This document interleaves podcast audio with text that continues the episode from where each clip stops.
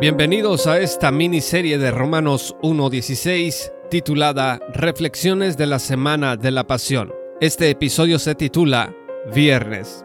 Yo soy Juan Paulo y me da mucho gusto que estén conectados con nosotros. Estaba muy oscuro cuando Jesús llegó a Getsemaní para orar. Mateo 26 versículos 38 al 39 nos hablan en términos llanos del estado interior del Señor. Si son tan amables de abrir las Sagradas Escrituras en Mateo 26, versículos 38 al 39, dice la Sagrada Escritura que en ese momento la angustia de Jesús era muy grande. Es tal la angustia que me invade que me siento morir, les dijo. Quédense aquí y manténganse despiertos conmigo. Yendo un poco más allá, se postró sobre su rostro y oró. Padre mío, si es posible, no me hagas beber este trago amargo, pero no sea lo que yo quiero, sino lo que quieres tú. Los discípulos, estimados amigos, fallan. Los discípulos le fallaron muchas veces al Señor. En Getsemaní no pudieron orar una sola hora con Jesús. Los mismos que antes le habían prometido no abandonarlo jamás, arruinaban su testimonio con su debilidad para seguir a Jesús cuando más lo necesitaba. Dice la escritura que una gran turba, armada con espadas y palos, enviada por los jefes de los sacerdotes y los ancianos del pueblo, llegaron para arrestar a Jesús. Judas, el traidor, le besó como la señal para los captores de que ese era el maestro. Dice la Sagrada Escritura en Mateo 26, versículos 49 al 50 lo siguiente. Enseguida, Judas se acercó a Jesús y lo saludó. Rabí, le dijo y lo besó. Amigo, le replicó Jesús, ¿a qué vienes? Entonces los hombres se acercaron y prendieron a Jesús. El Sanedrín había emitido la orden de captura. Al parecer consideraron a Jesús un hombre altamente peligroso, lo que no sé, el día de hoy pudiera ser algún narcotraficante muy conocido en el país en donde usted esté. Según Juan 18, versículo 3, se trataba de un destacamento de soldados, una cohorte de 600 personas armadas. Tras un incidente de violencia en el que Pedro agredió al siervo del sumo sacerdote en la oreja y que Jesús ordenó de inmediato parar, para luego sanar al herido, pues fue llevado el Señor al sitio donde empezaron sus juicios quedó registrado en el Evangelio que esa noche, dice el versículo 56 del capítulo 26, todos los discípulos lo abandonaron y huyeron. Amigos, Jesús enfrentó dos tipos de juicio, un juicio religioso y un juicio civil.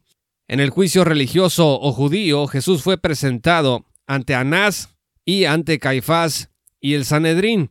El juicio civil fue ante Pilato y Herodes Antipas. Fíjese lo que dice Marcos 14, versículos 55 al 59. Los jefes de los sacerdotes y el consejo en pleno buscaban alguna prueba contra Jesús para poder condenarlo a muerte, pero no la encontraban. Muchos testificaban falsamente contra él, pero sus declaraciones no coincidían.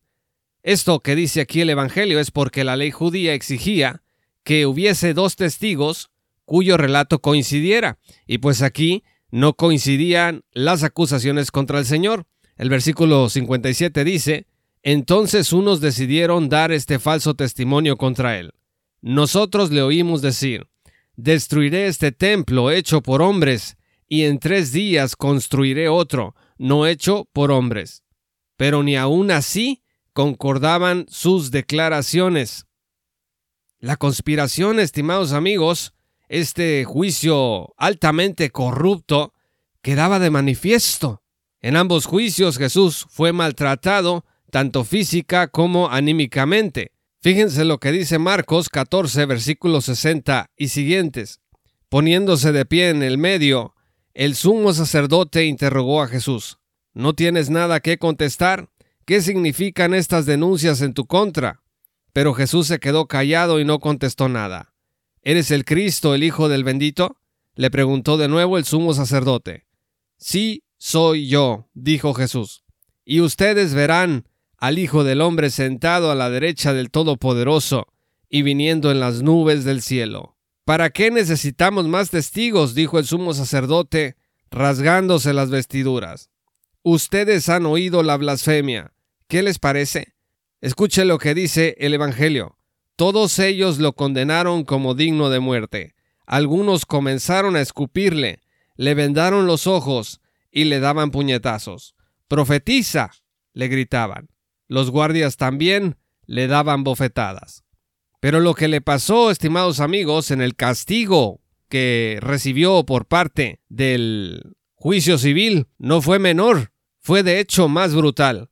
Marcos 15, versículos 16 al 20, dicen, los soldados llevaron a Jesús al interior del palacio, es decir, al pretorio, y reunieron a toda la tropa. Note usted, a toda la tropa. Le pusieron un manto de color púrpura, luego trenzaron una corona de espinas y se la colocaron. Salve, rey de los judíos. lo aclamaban. Lo golpeaban en la cabeza con una caña y le escupían. Doblando la rodilla le rendían homenaje. Después de burlarse de él, le quitaron el manto y le pusieron su propia ropa. Por fin lo sacaron para crucificarlo.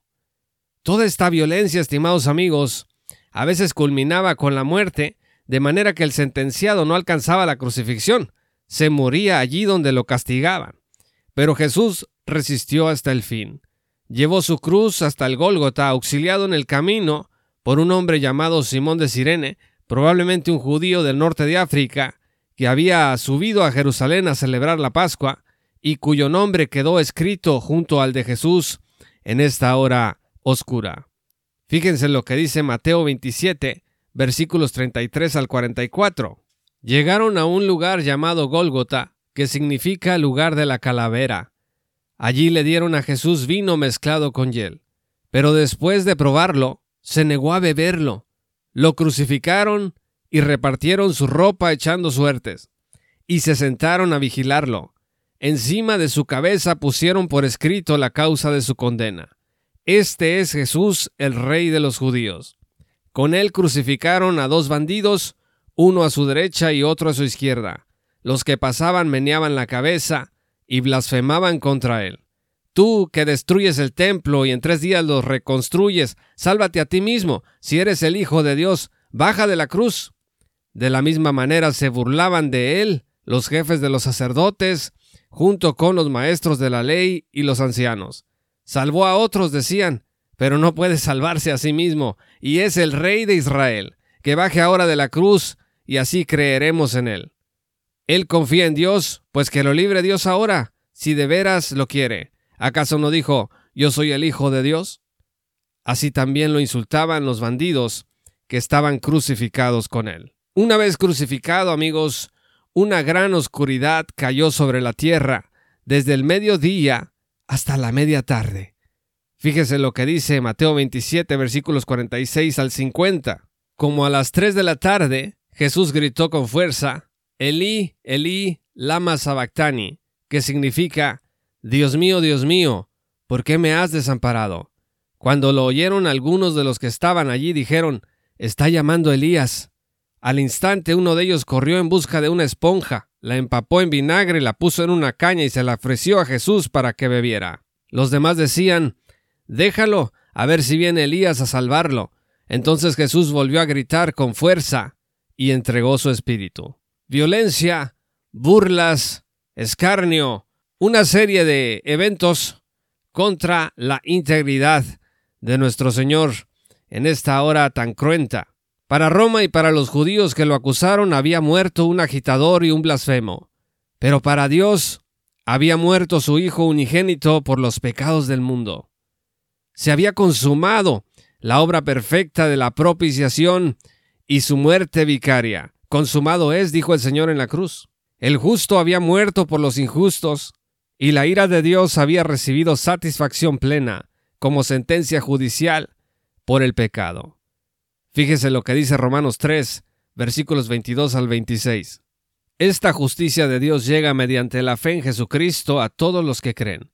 De hecho, no hay distinción, pues todos han pecado y están privados de la gloria de Dios, pero por su gracia son justificados gratuitamente mediante la redención que Cristo Jesús efectuó. Dios lo ofreció como un sacrificio, escuche esto, Dios lo ofreció como un sacrificio de expiación que se recibe por la fe en su sangre, para así demostrar su justicia. Aquí está hablando de la propiciación que Cristo hizo por nuestros pecados para extinguir la ira de Dios. Dice la Escritura anteriormente en su paciencia, Dios había pasado por alto los pecados, pero en el tiempo presente ha ofrecido a Jesucristo para manifestar su justicia. De este modo Dios es justo y a la vez el que justifica a los que tienen fe en Jesús. Estimados amigos, ¿no es este el mayor misterio y la mayor gracia que exista sobre la tierra y en el cielo? Este sacrificio de Cristo, ¿qué significa para nosotros? ¿Crees, estimado escucha, que Cristo murió por tus pecados en esa cruz? Muchas gracias por escuchar este episodio de la miniserie Reflexiones de la Semana de la Pasión. Yo soy Juan Paulo y espero que el Señor los bendiga hasta que volvamos a encontrarnos.